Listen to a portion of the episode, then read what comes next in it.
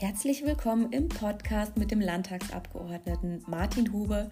Wir sitzen heute im Bayerischen Landtag zusammen und nehmen die erste Folge zu seinem neuen Podcast auf. Wir gehen mit euch auf eine kurze Reise durch Fragen, die ihn aktuell bewegen. Wir schauen uns an, was Meerschweinchen mit Energiepolitik zu tun haben, woher Martin seine Motivation nimmt, sich täglich für Politik einzusetzen. Zahlen, Daten und Fakten kommen mundgerecht portioniert dabei mit. Wir freuen uns, dass ihr den Weg zu uns ins Bayernzimmer gefunden habt. Martin, wir haben uns vorgenommen, zum Beginn von jeder einzelnen Folge des Podcasts machen wir äh, die Kategorie Zitate raten. Und ich habe gleich mal für dich heute ein Zitat mitgebracht. Freust dich schon drauf? Ich möchte selbst mit einem Zitat antworten. Was heißt da wir? das heißt? war ganz allein deine Idee. Und dieses Zitat, was heißt da wir? Das stammt von wem? Drehen wir den Spieß gleich mal um. Was heißt da wir? Ja, Ah. Gerhard Polt unter Leasingvertrag. Ne? Ah, okay. okay da, darauf, bin, darauf, bin ich leider nicht gekommen. Aber ich glaube, das Zitat, das ich mitgebracht habe, da kommst du drauf. Ich weiß, dass ich Fehler gemacht habe, ich meine aber größtenteils andere als die, die man mir vorwirft. Franz Josef Strauß. Ja, definitiv. 1969. Ja, Franz Josef Strauß ähm, ist eine gute Einleitung für heute, denn äh, wir werden uns heute noch äh, mit ein paar spannenden Themen rund um das Thema Kernkraft äh, beschäftigen. Und es sind Fragen, die sich wohl auch schon unser erster äh, bundesdeutscher äh, Minister für Atomfragen gestellt hat. Wir wollen heute aber nicht dieselben Fragen stellen, die er damals schon beantwortet hat, sondern wir wollen einen weiteren Ausblick in das Thema ähm, liefern. Aber bevor wir überhaupt in das Thema so richtig reinspringen, wieso eigentlich Bayernzimmer?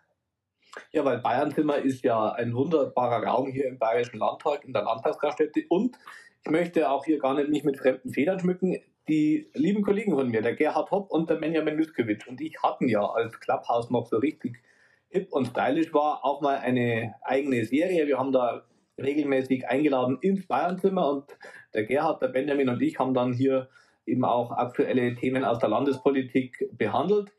Und Clubhouse ist jetzt glaube ich, nicht mehr ganz so hip. Also ich muss zugeben, ich habe die App auch wieder von meinem Handy gelöscht. Ich glaube, das waren vier Wochen im letzten Jahr, wo das mal kurz hip war. Und da ist das abgegangen wie die Rakete und jeder wollte schauen, dass er eine Einladung bekommt. Aber naja, Podcasts, glaube ich, sind immer noch aktuell und äh, es war ja dann sozusagen die Idee, nehmen wir doch den Titel Bayernzimmer und führen den mit dem Podcast fort.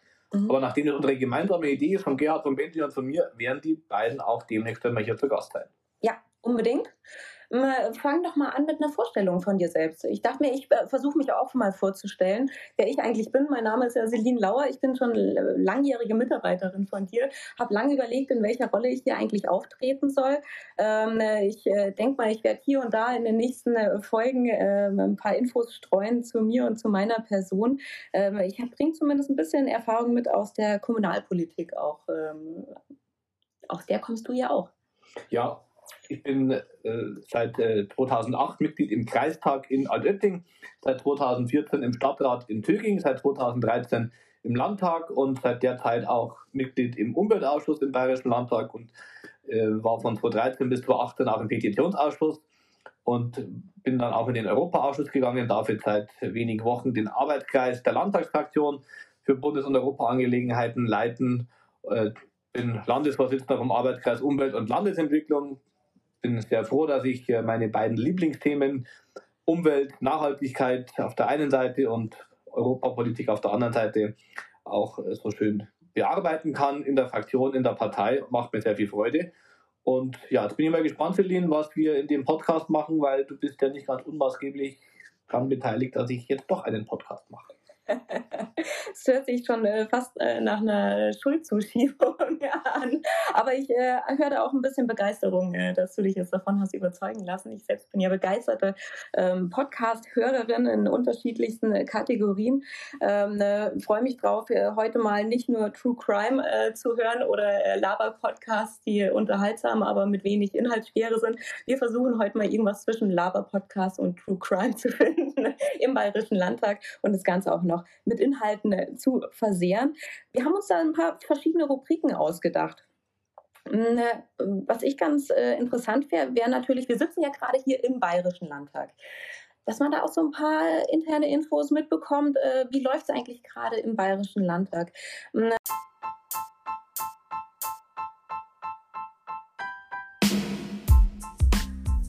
Neues aus dem Bayerischen Landtag. Äh, wie viel Kontakt hast du eigentlich äh, in den letzten äh, zwei Jahren? Ich wollte eigentlich das Wort Corona hier in einem Podcast gar nicht in den Mund nehmen. Ich wollte es auf die äh, Liste setzen der Wörter, die hier nicht verwendet werden sollten. Aber man kommt wahrscheinlich nicht ganz drum rum. Von dem her, wie schaffst du es überhaupt, Kontakt zu halten hier im Bayerischen Landtag, wenn keine Besuchergruppen in den Landtag dürfen? Ja, es ist generell schon eine große Herausforderung. Viele Sitzungen finden online statt oder zumindest hybrid. Das heißt, der persönliche Kontakt auch untereinander mit den Kolleginnen und Kollegen ist weit weniger, als er das zu normalen Zeiten ist. Gleiches gilt natürlich auch für den Austausch mit den Menschen. Ich sage mal, Bürgersprechstunden finden hauptsächlich auch über das Telefon oder über Videoschalten statt. Der persönliche Kontakt ist da auch stark eingeschränkt. Es ist ja oft auch so, wenn Veranstaltungen sind, Volksfeste, Vereinsjubiläen, Jahreshauptversammlungen von Vereinen und Verbänden, dann ist das ja auch immer eine gute Gelegenheit, wo man angesprochen wird von den Menschen und auch einmal so bei solchen Anlässen das ein oder andere Anliegen mit auf den Weg äh, mitbekommt. Das findet halt jetzt momentan äh, gar nicht statt und das fehlt mir schon sehr. Also das ist wirklich auch wichtig äh, für jemanden wie mich zu sagen, man hat den Austausch, man hat den Kontakt, kriegt auch mit, was die Menschen bewegt. Und insofern hoffen wir mal, dass möglichst schnell wieder eine Rückkehr zur Normalität stattfinden kann, weil äh, Politik ist Dienst für die Menschen, wie es Horst Seehofer immer gesagt hat. Und äh, das geht natürlich nur, wenn man auch mit den Menschen einen guten Kontakt pflegen kann. Mhm. Vor dem Hintergrund haben wahrscheinlich jetzt aktuell auch Podcasts ähm, so ein, so ein High, ähm, nachdem man einfach kaum mehr Kontakt untereinander halten kann, finde ich, ist ein Podcast auch eine gute Gelegenheit für Politiker, um in Kontakt zu treten. Denn äh, das soll hier natürlich kein einseitiger Monolog äh, bzw. Dialog zwischen uns beiden werden, sondern ihr beide da draußen seid natürlich auch gefragt, uns ähm, Fragen einzusenden. Die findet ihr in der Podcast-Beschreibung. Schickt mir einfach eure Fragen, die werden wir dann in der eigenen Rubrik unterbekommen. Ist mir auch ganz wichtig. Also wirklich nutzt dieses Angebot, schickt uns Fragen, schickt uns auch Themenvorschläge, über die wir hier reden sollen und äh, bringt euch da wirklich ein. Ich sehe den Podcast nicht nur äh, als einen Weg, was nach draußen zu bringen, sondern auch als eine Möglichkeit, was an mich heranzubringen. Unbedingt. Das hört sich sehr gut an. Jetzt starten wir durch mit unserer nächsten Rubrik und jetzt.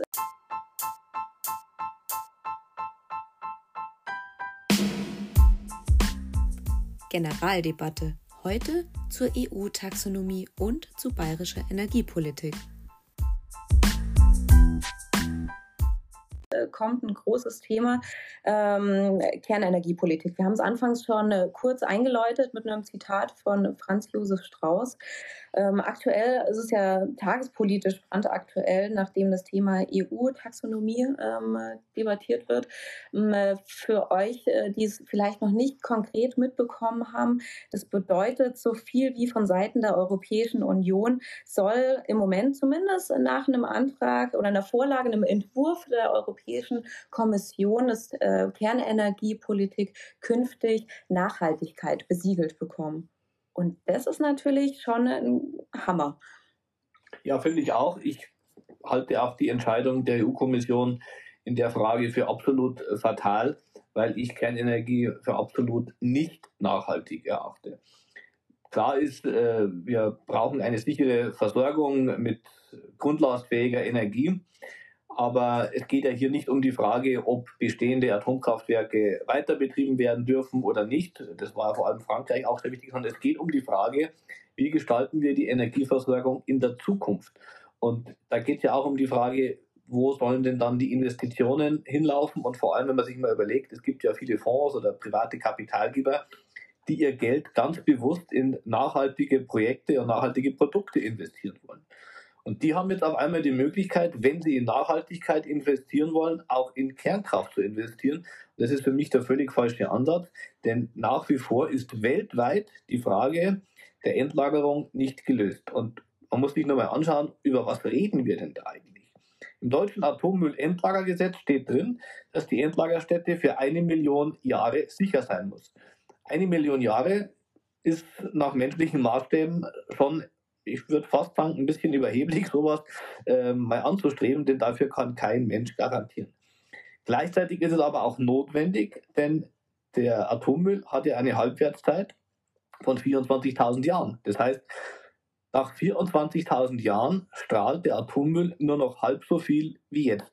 Also da sieht man schon, was wir uns für eine Herausforderung da aufhalten. Und deswegen ist es in meinen Augen schon vernünftig, Atomkraft eben nicht als nachhaltig einzustufen, sondern zu versuchen, neue Möglichkeiten der Energieerzeugung zu nutzen und voranzutreiben. Und mein großes Steckenpferd hierbei ist natürlich der Wasserstoff natürlich schon immer, woher soll unsere Energie dann kommen? Klar, ich habe mir äh, auch Statistiken äh, angeschaut ähm, äh, über CO2-Bilanz von Kernenergie, die ich übrigens einen absoluten Trugschluss äh, finde, dass man hier äh, Atomkraft gegenüber von Windkraft äh, beinahe gleichsetzen sollte, weil man sich eben nur die CO2-Bilanz anschaut. Aber für die eigentliche Nachhaltigkeit sagt diese CO2-Bilanz reichlich wenig aus, denn man hat ja immer noch dieses Problem mit der Endlagerung.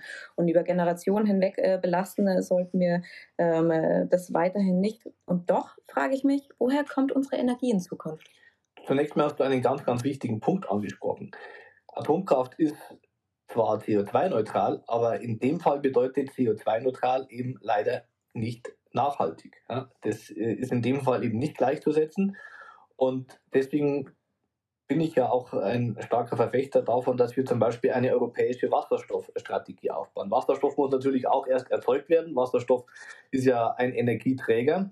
Aber ich schaue mir immer mal die Vergleiche an. Ne, Großbritannien zum Beispiel aufgrund seiner Insellage wäre in der Lage, rein rechnerisch, sich mit Offshore-Windkraftanlagen mit dem dreifachen Bedarf selbst zu versorgen, der beim elektrischen Strom da ist. Also Großbritannien könnte sich dreimal selbst versorgen mit Strom durch Offshore-Windanlagen. Wenn ich mir jetzt einmal die Küste anschaue, der Europäischen Union, von der Ostsee über die Nordsee, die Atlantikküste runter, Mittelmeer, Ägäis, dann haben wir doch da wirklich jede Menge Gelegenheiten, zum Beispiel mit äh, Windkraft hier äh, regenerativen Strom zu erzeugen. Dann addiere ich da noch Photovoltaik mit dazu und Windkraft an Land.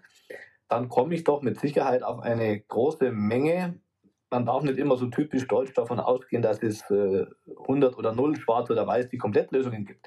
Aber wenn ich 60, 70 Prozent des eigenen Bedarfs dadurch selber decken könnte, hätte ich ja natürlich erstens einmal klimapolitisch viel erreicht und zweitens auch im Sinne einer strategischen Souveränität einiges vorangebracht. Und dann muss ich halt noch die Frage lösen, wie bringe ich denn den Wasserstoff, der erzeugt wird, auch dahin, wo er gebraucht wird.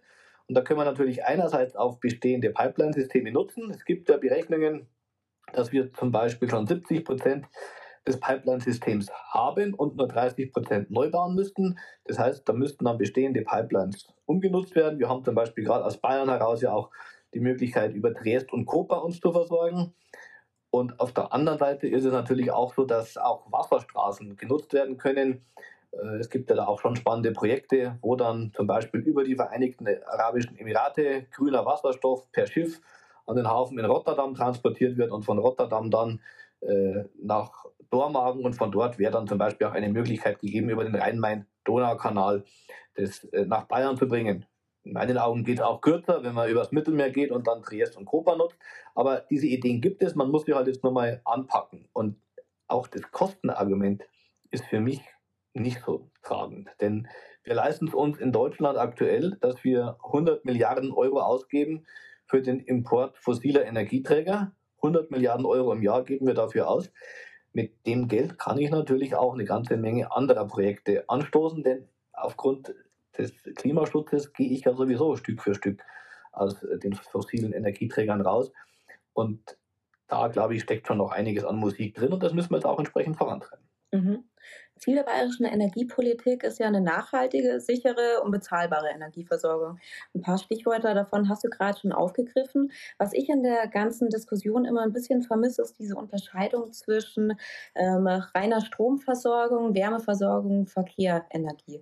Ähm, denn diese drei großen ähm, Blöcke, die werden häufig runtergebrochen auf die reine Bruttostromerzeugung. Wenn man sich die reine Bruttostromerzeugung in Bayern anschaut, dann sind wir da schon bei 53 Prozent erneuerbare Energien. Da liest man äh, viele äh, schöne Überschriften in Zeitungen seit 2020, ähm, dass wir auf einem wunderbaren Weg sind, äh, erneuerbare Energien in Bayern auszubauen. Aber wenn man sich das ganz kritisch mal anschaut, die Zahlen, dann reden wir nach wie vor nur über die Bruttostromerzeugung. Wie schaut es denn aus mit Primärenergieverbrauch, Endenergieverbrauch?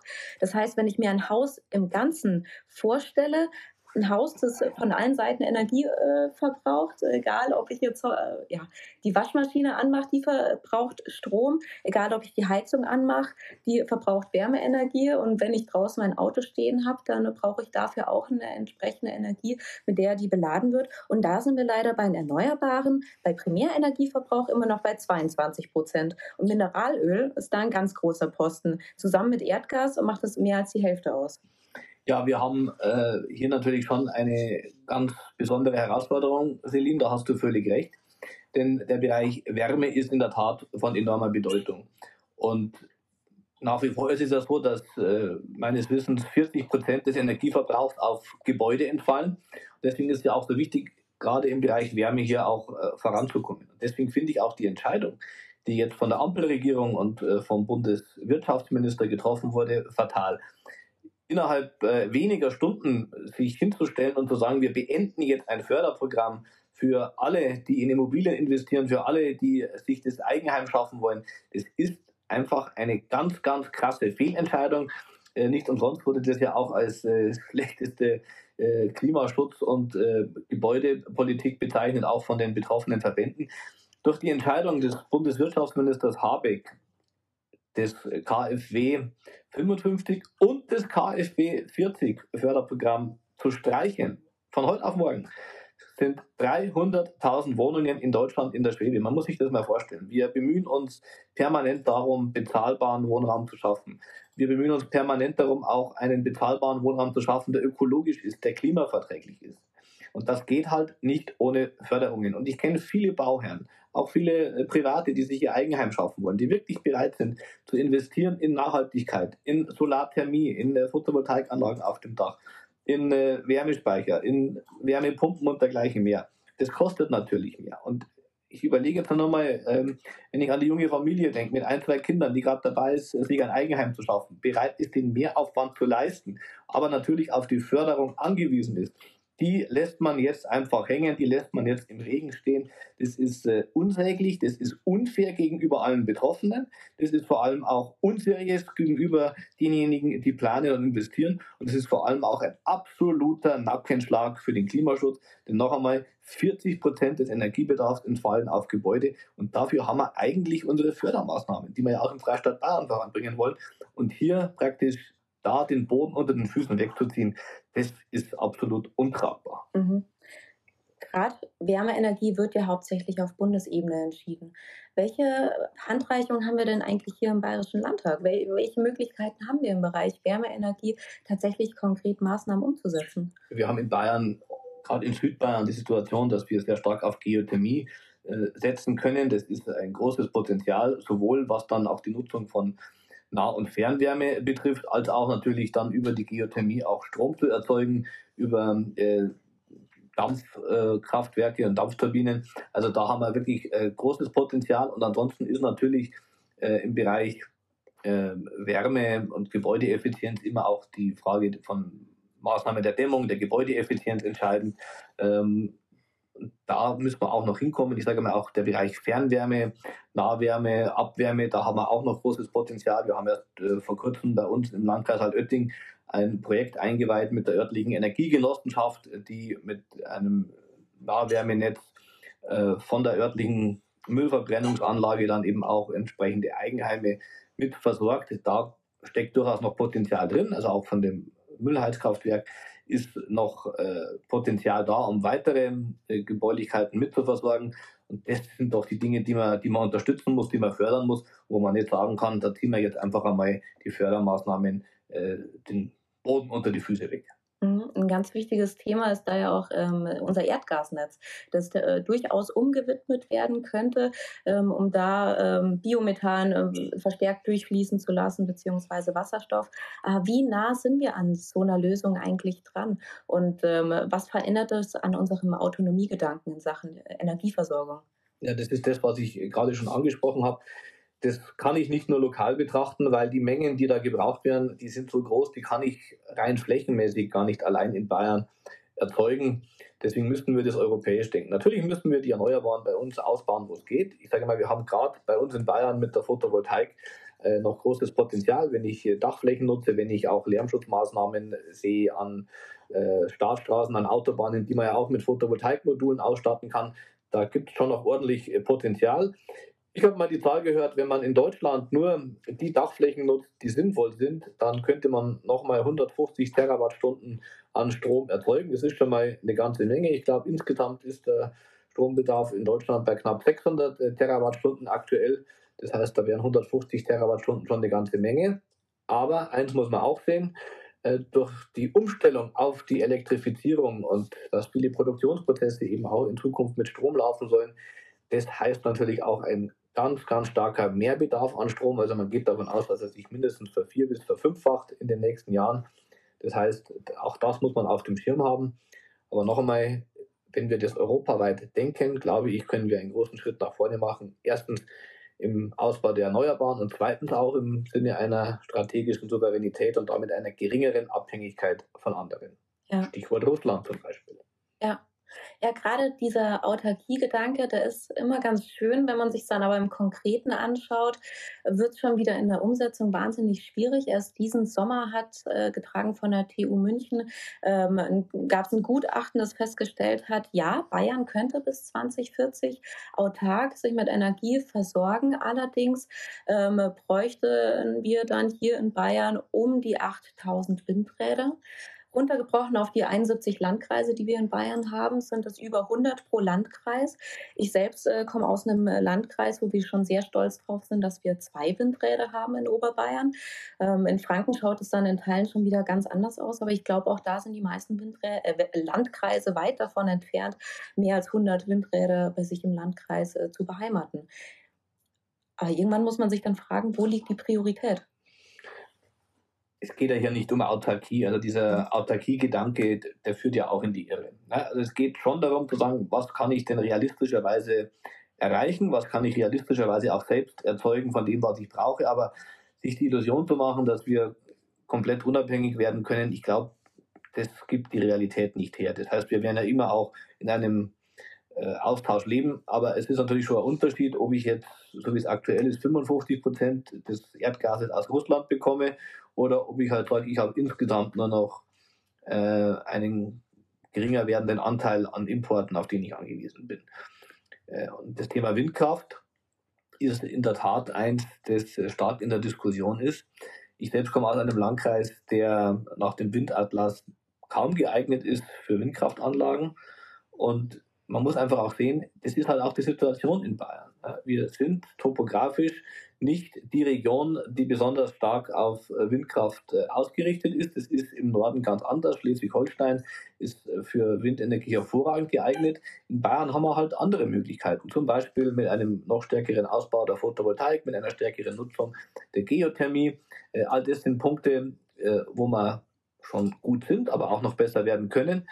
Und die 10H-Regelung bedeutet ja vor allem auch, dass die Menschen beteiligt werden. Es ist ja möglich, 10H zu unterschreiten, wenn das die örtlichen Gremien mitmachen. Also wenn man vor Ort sagt, im Gemeinderat, im Stadtrat, äh, wir sind bereit, 10H zu unterschreiten und es ist trotzdem so, dass äh, die Bürgerinnen und Bürger mitmachen, dann geht das ja auch. Und insofern müsste man äh, da auch das immer mal wieder deutlich machen, dass es auch mit 10H geht. Und Robert Habeck hat sich ja in meinen Augen ein Stück weit selbst entlacht. Denn wenn er sagt, wir müssen jetzt den Artenschutz reduzieren und den Artenschutz bei der Windkraft hinter den Klimaschutz stellen, dann zeigt er damit ja ehrlicherweise auch, wo die eigentliche Herausforderung liegt, nämlich nicht bei 10H, sondern bei den Regelungen im Artenschutz. Das wird auch noch heiße Diskussionen bringen, äh, aber nur so zu tun, als äh, würde es in Bayern an 10H liegen, das stimmt halt nicht. Auch in anderen Bundesländern die kein 10H haben, ist der Ausbau der Windkraft auch nicht stärker als in Bayern. Ja, stimmt. Die Diskussion innerhalb von Naturschutzverbänden. Ähm, hier in Bayern haben wir drei, vier sehr große Naturschutzverbände, die gehen ja in die unterschiedlichsten Richtungen in Sachen Vertrauen in Windkraft äh, beziehungsweise ähm, den Glauben darin, dass äh, Windkraft hier in Bayern noch äh, an Stärke gewinnen wird. Okay, das waren jetzt viele starke Daten, Fakten, um das ganze Thema mal wieder ein bisschen leichter zu machen. Martin, ich habe dir doch letztens zum Geburtstag ein Buch geschenkt. Wie hieß das noch?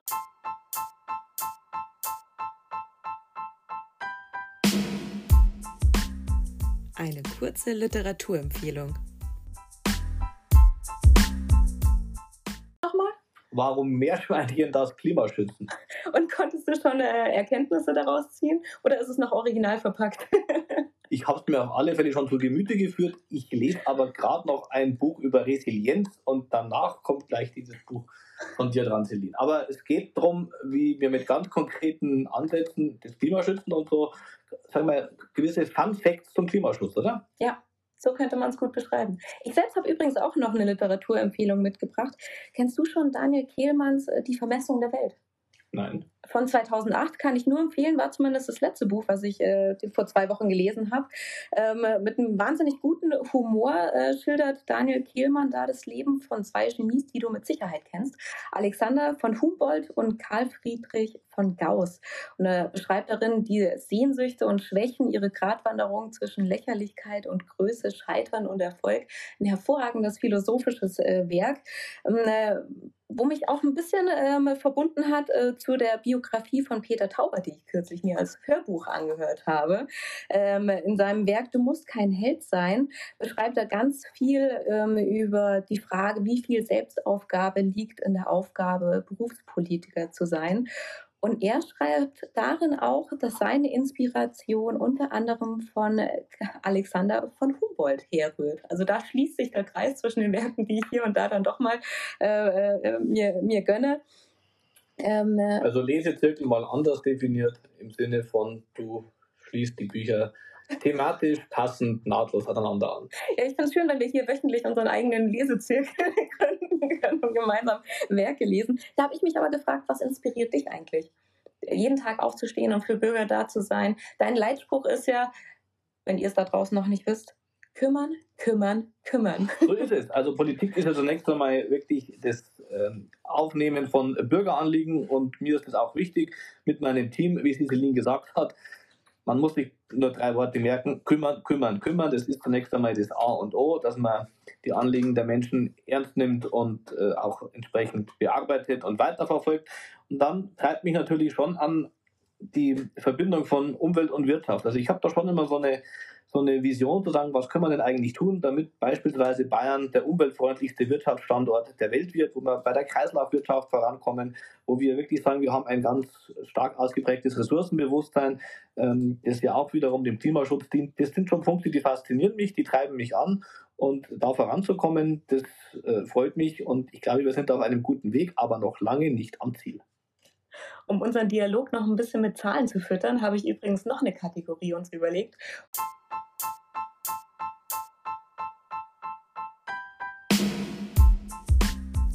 Unsere Zahl der Woche.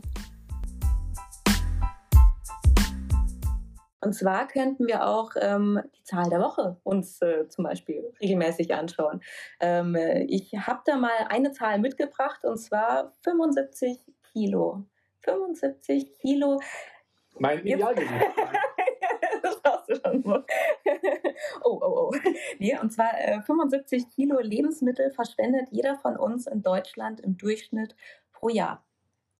Ernstes Thema, das du ansprichst, ja. und es ist in der Tat viel zu viel, wobei ich auch gelesen habe, dass in dieser Zahl auch Essensabfälle äh, mit einfließen, zum Beispiel auch Bananenschalen, Nussschalen und dergleichen. Also zwar äh, Bestandteile von Lebensmitteln, die aber nicht verzehrbar sind. Deswegen ist die Frage, wie weit ist diese Zahl auch wirklich belastbar. Aber auf der anderen Seite, äh, jetzt abgesehen von der Zahl, auch das ist eine Frage, äh, die mich persönlich schon immer auch äh, beschäftigt und wenn man dann sieht, was weggeschmissen wird, das tut dann schon oft auch weh. Also ich schaue, dass alles verwertet wird. Ich kenne das auch aus Studentenzeiten. Ne? Äh, unglaublich, was so ein Kühlschrank hergibt und unglaublich, was man mit ein bisschen Kreativität auch an Lebensmitteln kombinieren kann, was in der Kombination in keinem Kochbuch steht, aber trotzdem immer wieder auch kaum in Freuden zaubert. Also achtet auf die Lebensmittel und äh, man kann immer auch noch aus Essensresten, aus Lebensmittelresten was Feines zaubern und äh, wegschmeißen ist eigentlich ein No-Go. In meinen Studentenzeiten habe ich übrigens auch die App Too Good To Go kennengelernt, habe die auch ab und zu mal verwendet. Hier in München ist es natürlich total praktisch, weil viele Bäcker äh, mitmachen. Sogar eine Pizzeria habe ich mal gefunden, die mal abends um 8 noch eine günstige Pizza für 3 Euro mit auf den Weg gegeben hat. Ähm, hast du die App auch schon mal ausprobiert? Kennst du die?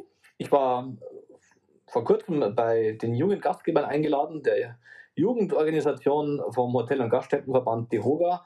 Und da wurde ich auf diese App aufmerksam gemacht und ich glaube, das ist wirklich eine gute Gelegenheit, äh, um hier die bessere Verwendung von Lebensmitteln noch einmal zu stärken und finde gut, dass so eine App da ist. Sehr gut. Übrigens gibt es seit zwei Wochen auch bei mir in der Straße, nur ein paar Meter entfernt, einen Schrank, der heißt Pferdheiler. Das ist eine private Initiative, dass äh, ein junger Mann äh, in den, seinen Vorgarten einen Schrank äh, zur Straße hingestellt hat, die man von da aus auch öffnen kann. Und auf die eine Schrankseite äh, kann jeder Lebensmittel, die noch länger haltbar sind, ähm, reinstellen, die man selbst aber nicht mehr essen möchte äh, und mit anderen teilen möchte. Und auf der anderen Seite dieses Schranks kann man auch äh, ja, Dinge reinstellen, die man selbst nicht nicht mehr braucht, ähm, aber eigentlich noch gut für andere sind. Ja, ja spannend wäre natürlich, wenn es in der Form auch einen Kühlschrank gäbe, wo man auf der einen Seite das Bier reintut, das man auf der anderen Seite dann nehmen kann. Das wäre vielleicht noch ein spannendes Pilotprojekt. der wäre wahrscheinlich permanent leer. Kommen wir langsam zum Ende von unserer ersten Folge. Freut mich sehr, dass wir es jetzt bis zum Ende durchgehalten haben und auch ihr, die jetzt bisher fast eine halbe Stunde zugehört haben, äh, noch bei uns äh, seid. Und an euch möchte ich ganz gerne appellieren, schaltet den Alarm an. Wenn es neue Folgen von uns gibt, bekommt ihr dann sofort eine Push-Meldung auf euer Handy. Schickt uns gerne Fragen durch, gebt uns Feedback, ähm, was wir noch mehr besprechen sollen, was wir weniger besprechen sollen, ähm, welche Themen euch noch weiter interessieren wollen. Wir freuen uns auf eure Anregungen. So ist es. Hoffentlich bis bald und Servus. Macht's gut.